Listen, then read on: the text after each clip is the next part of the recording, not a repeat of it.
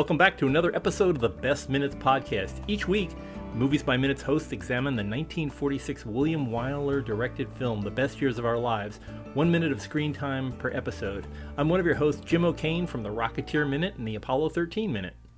And I'm Hal Bryan, also of the highly acclaimed and non award winning Rocketeer Minute. And I'm Chris Henry from the Apollo 13 Minute. I just wrote along with Jim. right. And uh, once again, Jim O'Kane, common denominator. yeah, exactly. I'm to blame for all of this. but, yes. uh, wow. Well, it's, it's great getting back, and we're still we're still up in the nose of that B-17, which the, the biggest B-17 nose ever made. and you know that, that it drives me crazy because I look at it and it all. I, I, we- I know we talked about this earlier, but it all just everything looks right Yeah. and yeah. stuff. I just can't figure out how it's so how there's so much room in there. The only I thing mean, I could think of is they- they- maybe. I mean, so it's so it's clearly an E model because um, it's got all the framework on the nose, all the extra Oh, right. framework. The only thing I could think of is maybe it was a it. It's basically an E model going to the boneyard. You know, maybe all the equipment's just out of it, like everything. The navigator table, everything is out of it, Yeah, and it could be. and it's just bigger. You know, it's it's funny though. Like when when we're looking over the shoulder the, of the three guys, you know, leaning forward and looking at it, even that just even somehow the canopy or the the glass framework almost looks like it's it's too wide. But there's way too much detail, and they didn't just build something fake. I, I guess we have to acknowledge part of it is the fact that. Uh, uh, you know, people were smaller then. I mean, these are Yeah, it's but, probably I mean, a couple guys- of 150 pound guys, and Yeah, these guys would have to have like 10 inch necks or something. It's just, it's just a really. I, I, So I, the- I, The only thing I could think of is so, it, it, and I- and I'm going to jump minutes here and beg, I beg your your forgiveness. But at the end of the movie, when he uh, is in the G model nose it's sitting out in the boneyard, that is a set. Um, when you see him step into it, the whole thing moves uh, from the inside, and it, maybe they built two sets, and they actually were so detailed that they did an E model or an F model and a G model. I mean, it's the only thing I could think of. But if if you watch it real close, when he first climbs in at that end boneyard scene, and he first takes his like first step like forward into the nose, like the whole thing rocks. Like it's definitely a set. yeah. And I'm, I mean, maybe they. I mean, if so, the set designers deserve a ton of credit. well, I, I'm I'm wondering. I mean, my, my my take on all this is they had to film the background scenes first, right? Because they're showing them rear projected uh, through the you know through the nose, Right. And so they're over in Ontario and they're cutting up they're cutting up B 17s by by the dozens, and so uh, Wyler and his uh, production designer say, "Hey, you know, you're not going to use the nose on these guys, right? Can we just have a couple of them?" And they said, "Sure, that'll be 150 bucks." And you know, they drove off with three different noses and just built them as a wild uh, a wild set wall that you have the you have the nose and then you can make the I mean, there the the one scene that we're seeing in this minute where you're looking over everybody's shoulder, you don't see the whole back. You know, you, you're not seeing the rest of the B-17. You're just seeing the nose there. So Right. Yeah, that could be wild, as you say. And just, yeah, rolled they're just, they're just laying down on a couple of apple crates and looking out the window toward the uh, the rear projection. You know what else is interesting to me about that that shot of the nose over the shoulder? You know, not to obsess over it, but okay, that's it's what we're here to do.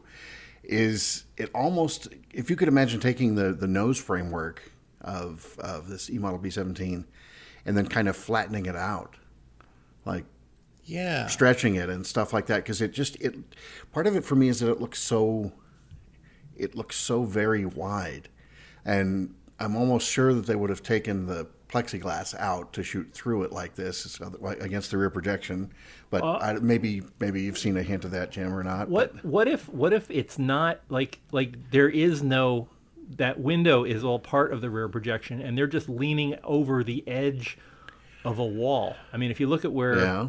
where it meets, that's kind of the, the seam there as you're seeing the wire around the, the, the right hand side there, that frame that goes around the window, that might be part of the whole rear projection. This was shot live. You know, they, they flew they flew a B seventeen over Cincinnati and just shot pictures with the uh, foreground. You know, I could I could buy that, except for the fact if you watch the the the framework of the canopy, um, if that were the case, the framework of the the framework we're talking about would be bouncing and jittering Yeah, with the okay. footage in the rear projection, and it's Yeah. pretty locked, stable uh, on the same plane as the three guys. No pun Yeah. intended. Okay. Yeah. Okay. I, I, I'd, I'd see that too. But it's a good Um, theory, though. It's uh, yeah, fascinating. Just to just to wonder about how they got all this. Yeah. Yeah, yeah. And I just, yeah, I'm, I'm starting to think it, in certain aspects, um, you know, on the right hand side, you can see that it's that the, the framework sort of comes back and is pointed, but the rest of it just doesn't look like the whole nose doesn't look pointy enough. Yeah. Yeah. And like we're we're almost like we're it's flattened a little bit, and we're you know we're in really tight on it. But uh, um, I don't know. I, I I I guess I wouldn't want to waste more than six or seven more hours talking about this one specific facet of this film. Uh, I I am imp- the, the there's so many little technical details on this that just are amazing. One of the ways that they're showing motion, much like in an elevator when you show uh, or you're showing people in the back of a car and you're seeing the shadows moving across people's faces, that gentle turn that the that the B-17 is making. When we see the reverse shot of the three men, uh, you can watch the shadow creep across Fredric March's face, which shows you know they're they're changing direction and it- Oh, you know yeah. it's so subtle, but it's just something your brain, you know, your brain interprets it. as, Oh yeah, they're in the plane, they're moving around, and they're they're banking. Uh, it's uh, just a brilliant a brilliant thing. Uh, any idea on the insignia that uh, Fredric March has above his uh, sergeant chevrons? Let's see. Did we did we talk about that last time? I think we talked about the we talked ruptured about the duck. ruptured Ralph. We talked about the ruptured duck that uh, that uh, Homer's wearing. Huh. I don't know. Oh, so you're talking about the uh, that lightning bolt? It's a lightning bolt, yeah, that looks like it's going through an arrowhead of some kind, or Yeah, don't know what that is. I don't know uh, that one right off the top of my head. I've tried to. I mean, I know that Fred's in the Eighth Air Force. That's real obvious. He has the Right. big eight on his thing. Um, which uh, kind of did the Eighth see any service in the Pacific Theater? So very, very, I think very briefly and on paper mainly, uh, they switched to a B twenty nine outfit um, after uh, VE Day, and then they either deployed but never actually flew a combat mission, or there's some there's some crazy story where they did redeploy. I want to say they, flew like a single mission or something like that. If if maybe or maybe not, but they did redeploy as a B twenty nine outfit to the Pacific, but they they didn't get to do much. Uh, the war pretty much wrapped up before they got really there. Okay, I was, I was just trying to figure out how the three of them wound up there because, uh, uh, you know, uh, Fre- Fred is coming in from California, and uh, Hom- Homer and Al are are both coming in from the West Coast. They were all they were both in the Pacific Theater, um, although Al is an Army guy being over there. I'm, I'm not sure how what was the, what was the size of the Army deployment in the Pacific Theater. I thought it would be mostly Marines. Oh well, I mean, no, there were, there was certainly army over there. Yeah, I, I just I didn't know like where where he would have been that it, but he talks about you know he talks about being in uh, in Europe, and then of course um, Fred was in Europe in Paris because that's where he got all the uh, well the, the things that he's going to be giving his wife when he gets home. He he picked up some lovely things from Paris. Um, I'm just trying to figure out how they all wound up on the West Coast. It didn't seem like a a just a deembarkation point for a B-17 crew. Yeah, well, I guess, and how you could, you know, correct me if I'm wrong. I mean, a lot of the B 17 crews ended up coming home on a ship. Sure. Um, I know, I like the Queen Mary and stuff like that. So, I mean, they would have probably ended up on the West Coast. Would would somebody well on the west on the West Coast? Or, or? I'm sorry, East Coast. East Coast, sorry. Yeah, Yeah, yeah. Queen Mary I'm, I, I, but I'm just trying to figure out could he have possibly been uh, ferrying B-17s back from the ETO? Yeah, I, yeah. I mean, I guess anything is possible when you think I- I- about it. I mean, it could have been one of those deals where he just tried to get back to the United States. Oh, and he like volunteered. Yeah. Vol- oh, if you, You want me to want me to do a transatlantic with that, and I'll, oh yeah, but right. you got to Right, bring at it to California for me. Yeah. Yeah, exactly. At least I'll be in the United States so that I can get the rest of the way. However, you know, that's a lot of guys did that. Yeah. Um, you know, get me to the states, and then I'll figure out a way to get you know the rest of the way home to Ohio or wherever you're going. Yeah, yeah. He might have like had to do a route through Alaska or something and go down the coast. Yeah, Put just me about any any routing would be would Yeah. be Yeah. possible and nothing too outlandish. Um, Now, uh, while you two guys were stalling for me, I did find uh, I did find the the patch, uh, the uh, insignia um, on uh, Al's sleeve. So it's the 25th Infantry Division. So uh, let's see, born from 25 September 44, activated at Schofield Barracks in Hawaii. Oh, Oh, interesting. So so he's been out in out at Schofield for the for the remainder of the of the war. yeah. Interesting. Okay, so that yeah, that would explain his Pacific presence. And then so yeah, so that that was I just was trying to figure out where the plausibilities were coming from on on all of these things. And uh, Homer's probably in a rehab somewhere in San Diego. I would think there there were big uh, veterans rehab facilities Sure. uh, in North Bay and all that. And isn't that where uh, where he was truly rehabbed, or uh, Harold Russell was taken care I of? I think so. I think he was he was out west somewhere. It was either in L.A. or San Diego. Um, just uh, it's just fascinating to watch all this. Is uh, one of the things that I really enjoy about this is that a lot of this is news to them, like that. Uh, the, uh, the surprising news that they're junking all the airplanes. Um, that they, you know, it never occurred. It never occurred to the other two non-flyers that, yeah, well, you don't really need them anymore. So, um, I guess uh, Homer doesn't know about the mothball fleet that's about to happen. Right. And how how surreal does that does that have to feel?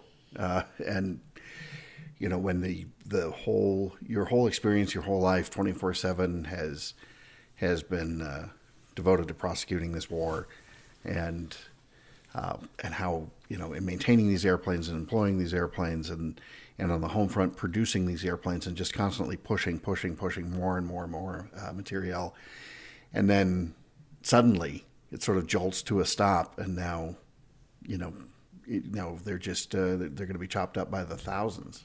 Yeah, you know, it, it was talking about. Uh, there's there's a line in here where he says some of them look brand new, and the the, the thought that always comes back to my head is uh, my friend Claire, who was in uh, TBM Avengers, uh, Navy patrol uh, or uh, torpedo bomber. Um, and he told me this story that they got back from the war. He was he didn't go to the war. Uh, he got he, he missed the war uh, by a, a couple months, but he was in post-war Navy. However, he said the squadron was home. They were in Norfolk. They had sort of weathered, beaten up TBM Avengers, and like a dozen brand new TBM show up at their base, and they're gleaming. I mean, they're brand new. He said you could still smell the paint on them, and he said all the pilots were kind of divvying up who was going to get which new airplane, you know, because clearly these were going to replace the war weary uh, ones that they had. And Claire said, I'll never forget that, like, a couple days later, these guys from Grumman came, started them up, taxied them across the road with the wings folded, and scrapped them right across the street from the base. And everybody was heartbroken because they were like, "Why don't you scrap the the beat up ones and give us the new ones?" And it was all uh, about numbers and contracts and stuff. And it was like we had delivered them, but we didn't accept them, and therefore, you know, they got cut up. And he's like, they were brand new. Like they probably the only time on them was the ferry flight from the factory to the base. And that was with that was the same thing with the B-50s uh, for different uh, different reasons. Yeah. I mean, yeah, I mean, there was, there was, Yeah. uh, it's 17s and, and anything else were like that, you know, that, uh, they were delivered brand new and, and there was, that's pretty common from World War II. The brand new thing got delivered to the boneyard and, or scrapped. And, uh, it's, it's heartbreaking. And if you could just go back in time and Right. explain, you know, what I'll take things one would of be those worth and one of and- those. yeah. Yeah. and of course, if they'd all been preserved, they wouldn't have nearly the value they do today. But Sure. But life would still be better. if we yeah. I if can we handle a less valuable B 17. yeah, exactly. You know, Yeah, yeah, you've got Doc, but if you could have Sleepy Dopey happy. Yeah, oh, yeah, yeah. It's the whole squadron, you know.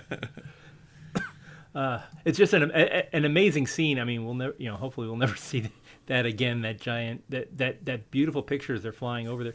Let, us talk a little bit about the history of Ontario and how that how that wound up being the graveyard of you know, uh, uh or the California graveyard of World War II and the immediate the immediate end. Right. Um, the uh, you know when we hear about the aircraft boneyards, we always think of Davis Monthan Air Force Base in uh, Arizona. Right. Um, but that was, uh, as you mentioned, Cal Aero. It was a civilian flight school, if I remember right. Uh, it started before the war, and then they, they got an Army Air Force contract, so you would have uh, you had a big training uh, training operation there throughout throughout the war until late 1944, I think. Yeah, I think you're right. Something like that. Excuse me, I just took a slurp of water. Jim, you'll either edit this or you'll keep it in and it'll sound Leave it in and let everybody enjoy the organic. yes, very sorry about that. Um, but uh, anyway, they they were sending uh, just about everything in the the Army Air Force's fleet. It looks like uh, there. You know, in this minute, of course, we see lots of B-17s and B-24s. Um, and I'm sure if we you know scan it, you'd see lots of others. But I know historically you had C-46s and B-25s and Mustangs and C-47s and P-40s and P-38s and all that kind of stuff. And uh, um, just you know they, these airplanes that fly in and line up and, and wait their turn to become. You know, we always joked in my house it was always knives and forks, even though I, I don't think we had a lot of aluminum silverware. Yeah, yeah. The Coca-Cola can you're drinking out of today may have yes, some, exactly. of that aluminum may have started as a B-29. Right. Yeah. Um, An ignominious end. yeah. Um, the it's it's just astonishing the, the, when you, you just look at the amount of real estate there, and uh, Ontario, of course, now looks nothing like that. Uh, today, it's full of uh, you know, strip malls and highways, uh, but just just amazing seeing it out to the horizon all those all those planes uh, lined up, and you know, right. even even if you go to Davis, if you're if you're out anywhere near any of the uh, the Arizona boneyards, there's nothing like the scale that we're seeing in this picture. Um, although when I used to work for when I used to work for British Aerospace, U.S. Air bought a uh, a bunch of British Aerospace uh, 146s. These are four-engine high-wing uh, jets. They were commuter jets, uh, and U.S. Air decided that they uh, they were uneconomical, but they couldn't break out of the contract with British Aerospace, so they stuck them all out in the desert. And anytime they talked, every single time they talked about, um, you know, the airline business is failing, or, or air, airlines are having you know problems with traffic flow or or uh, you know high prices they would inevitably show a picture of all these British Aerospace 146s out in the desert mothballed, and it's like the worst worst kind of uh, publicity possible. Yes, there is such a thing as bad publicity. Yeah, clearly that makes a lot of sense. Being a ex U.S. Air employee, yeah. that there's, there's a, oh. yeah. well, it's interesting. I had I have a, a friend, in fact, uh, the wife uh, or ex-wife of somebody we used to work with, Chris Adam Smith. Yeah, yeah. So his uh, his ex-wife Janet flew the 146s for quite a while, and she always had nothing oh. but nice things to say about them. She always really liked flying those. Oh wow! I know that uh, EAA's headquarters has a beautiful model of uh, Air Wisconsin 146 in their stairwell. That's yeah. right. Yes, you know, something all three of us have seen. Yeah, two, yes. two of us more than others. Yeah, but, Every uh, morning for a while. Yeah, yes, exactly, and we come. so, well, you know this uh, this boneyard, in addition to uh, uh, carving up airplanes and producing scrap metal, had had an interesting impact on what we now think of as the just the whole modern warbird community the modern warbird movement. And uh, I, I, was really thinking we had talked about this uh, earlier in our series, but uh, um, was a uh, high school senior in uh, uh, it would have been 1946, so somewhere pretty close to the time this movie was being shot and produced, maybe maybe shortly thereafter. Um, named Ed Maloney, who lived lived down in there, went to high school in uh, in uh, Pomona, California, and uh, he went out to this uh, boneyard. He was he lived close by, and he would he would go down there and he'd watch them storing the airplanes, and he'd have this. You know, watch them chopping them up and snapping a B 17 or B 24 in half, things like this. And uh, um, and then he, also found a spot where they were uh, they would pile up old manuals. So the aircraft technical manuals, you know, we think of as three ring binders and stuff like that. And you describe those piles of these things as being as big as a house, and they would just burn them. Jeez. And then one of the guys working there told told this uh, this young man Ed said, uh, you know, you can have all you can carry. And so he went back and forth and back and forth and started collecting the technical manuals, and then um, then he started uh, started actually buying airplanes and he scraped together some money, buy an airplane, and then you know drag it out of there and try to find a place to store it and do these things back and forth and back and forth. And uh, uh, eventually, once he got it to ten airplanes, he formed uh, the uh, uh, first incarnation of what we now know of as the Planes of Fame Air Museum, uh, which is right there in Chino, California, right where the this the former site of this this airbase. Um, and his efforts to to preserve some of these airplanes saved so many, and it got people thinking. Um, he formed his museum in '57, and that is. You know, that's a couple of decades before what we think of as sort of modern warbirds, as people really realizing, hey, P-51 Mustangs are collectors' items, and we ought to preserve these things. So he was he was there in the late '50s, starting this museum and uh, the museum, of course, now run by Steve Hinton, who uh, Jim, you and I talked about at yeah. length during uh, the Rocketeer Minute. Um, and one of the, you know, one of the just the finest uh, museums and warbird restoration facilities out there, and certainly a um, more than just a, a, standalone collection. This is one of those places that is a home for warbirds, and you know, it's a it's a knowledge base. It's a place where where these things can be worked on where if you're doing a restoration in some other part of the world, you might go and talk to them for parts and vice versa.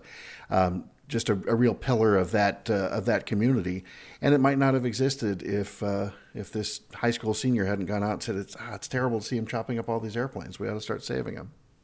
Yeah, just I, I've always been fascinated by the idea that you know someone in say uh, you know, you know somewhere in Europe they're they're putting one together and they need a trim wheel and that there's a whole community that oh I know where you can get a trim wheel for a B17 here you go. Right.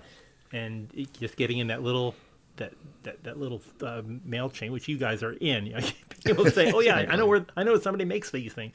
And the idea nowadays that you could probably even print some of this stuff on a you know on a printer it's like I need I need a new uh, frame for a window or something you could measure it and you know bounce it off of a printer that uh, you know, it, it's it's just amazing how technology is keeping up with preserving the past more than even even looking forward to the future. Is that being able to to save this stuff from the past? Right. Well, and, and even before we really got into the three D printing and the actual manufacturing side of it, just the communications aspect that came along yeah. with the advent of the internet. Oh, yeah. You know, it, it used to be. Imagine in 1957, while I'm restoring these airplanes you know what what do you do well you write you start writing letters you write a letter yeah. to the smithsonian and say you know do you have any information or any drawings on this airplane and then they say well you might send a letter to so and so and you send a letter to that person who's in england or uruguay or wherever else and and uh, then you know get a little bit further along maybe you're making phone calls and things and now you just post something online and you can reach entire it's interested wild. communities all around the world in seconds especially since I mean back then, back say '57, you could probably find guys who were ex-line mechanics that were in the you know in the Army Air Corps, and you could say, hey, how do you fix the you know the, the, hydraulics on this? You can have them come in, but now they're all in their 90s, so it might not you might not have that knowledge yeah. that uh, that goes by. Um, My favorite story about the uh, uh, about Ed Maloney is uh, a story Steve Hinton told me that he could remember uh, hearing the story from uh, I guess it would be Ed's mother, uh, telling the story about how she was giving Ed grief about getting some of this junk out of her backyard because it was killing the grass. And the thing that was bothering her that he wanted, she wanted him to move was a Japanese Zero. and it was literally in their backyard, and she said it was killing the grass to get it out of there and get get it to somewhere. And and as far as I know, that today that Zero I think is the only one flying with the original engine. like oh, wow. it's just unreal. Yeah, I mean, yeah. It's only priceless. That's yeah, all. Exactly. Yeah, exactly. I was, I was wondering that. Speaking of priceless, if, if, back then, if you know, as they're as they're getting rid of these things and they're they're junking them or getting rid of it, how much would a B seventeen cost used? That uh, provided that the you know the Army Air Corps would sell it to you. Well, so interestingly enough, um, the city of Memphis had they wanted to buy the Memphis Belle when the airplane was still on the war bond tour. When the airplane came back from its 25 missions, um, it uh, it did a war bond tour. It did go, of course, through Memphis. They tried to buy it at that point, and they said no. You know, it's still a war machine and still has work to be done. Uh, the airplane became a trainer, and the city of Memphis had put in a pa- piece of paper that basically said, uh, you know, when it becomes available, we want to buy it. Well, you know, the uh, technology and communication being what it was then, that was lost. Uh, the airplane ended up in a boneyard similar to what you're seeing in Altus, Oklahoma. And the only reason it was saved is because the scrappers knew what it was because it still had the you know the pinup girl name on the nose. Yeah. And they had it uh, towed over next to, uh, I think it was called like, V- I, I think it said it was five grand, but it said V grand on the nose, the B twenty four. Um, and uh, they had like a little, their own little celebrity row where they the ones they liked they kind of pulled over and saved, and they were going to scrap those last. And uh, a newspaper reporter happened to go down there and take a story, do a story about the scrapyard, and he saw the Memphis Belle. So he took a picture and he posted that hey, even the you know the once famous Memphis Belle isn't safe from the scrapyard. It's it's going uh, to be cut up as well. And the city of Memphis saw this, came back said hey, we wanted to buy the airplane, and the Army Air Corps sold it to them along with four replacement engines and fuel to get it from Memphis or I'm sorry from Oklahoma to Memphis uh, for three hundred and fifty dollars. Wow. Yeah, I'll take two. Oh. And, and Chris, you might know better than, than I do, and I don't think we touched on it in our book, but uh, I- have read in a couple of different places, not necessarily terribly well documented, but we should dig into it, that uh, um, our B 17, which is such a weird thing to say. Yeah. but uh, the, at the Experimental Aircraft Association, where we both work, um, was uh, when it was surplus, it was sold for 750 750 Wow. bucks. That's so unreal. we had to, we'll have to dig into that and see for sure what uh, what that was. Yeah, and yeah. and you wonder how I, I don't have a strong sense of how that compared to the scrap value. It presumably was was more than the scrap value. I, is, I know but the, the scrap the scrap at the time was was something like uh, twenty five cents a ton. Oh, so it really it was nothing. It was like Right. like recycling. You know, it was like aluminum cans. Um, Well, and yeah, it, it was- you know, the famous thing, uh, the famous story was very true. Um, that there were people buying certain style airplanes just for the fuel in the tanks, uh, so that they could use the fuel on the farms. Uh, uh, yeah, I mean, uh, there are airplanes. I remember reading a story. I think it was like an Avro Anson. Uh, the people that rescued it rescued it from a farm, and it was on a farm because uh, the farmer bought it for the fuel in the tanks uh, to use in his tractor. Wow, amazing. just unreal. Well, we'll have more. Uh, we'll have more salvage stories to come in our next minute because we've got. There, there's a. We're gonna. The next minute is mostly talking about junk, so we, we can talk. We can we can we'll bring this up uh, on tomorrow's episode. Uh, but in the meantime, uh, I just want to let everybody know that you can uh, you can find the Best Minute podcast if you enjoy this. We're on things like Apple Podcasts, Spotify, Google Play, TuneIn, any, anywhere you get your podcast or wherever you found this this show, you can probably get there. Go in and uh, subscribe, and you can get us delivered, uh, as we say, hot and fresh every mo- Monday through Friday. Uh, or you can find us at the main site at uh, thebestminutes.com. On social media, you can, uh, if you want to talk back with us, always available over at uh, Butch's Place, The Best Years of Our Lives Listeners Cafe on Facebook, and on Twitter at The Best Minutes. Uh, we will return tomorrow, so join us here next time on the Best Minutes podcast.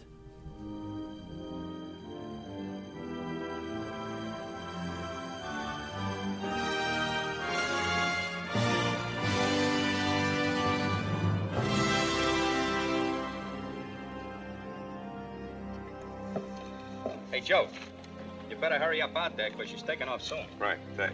Come on, Taylor.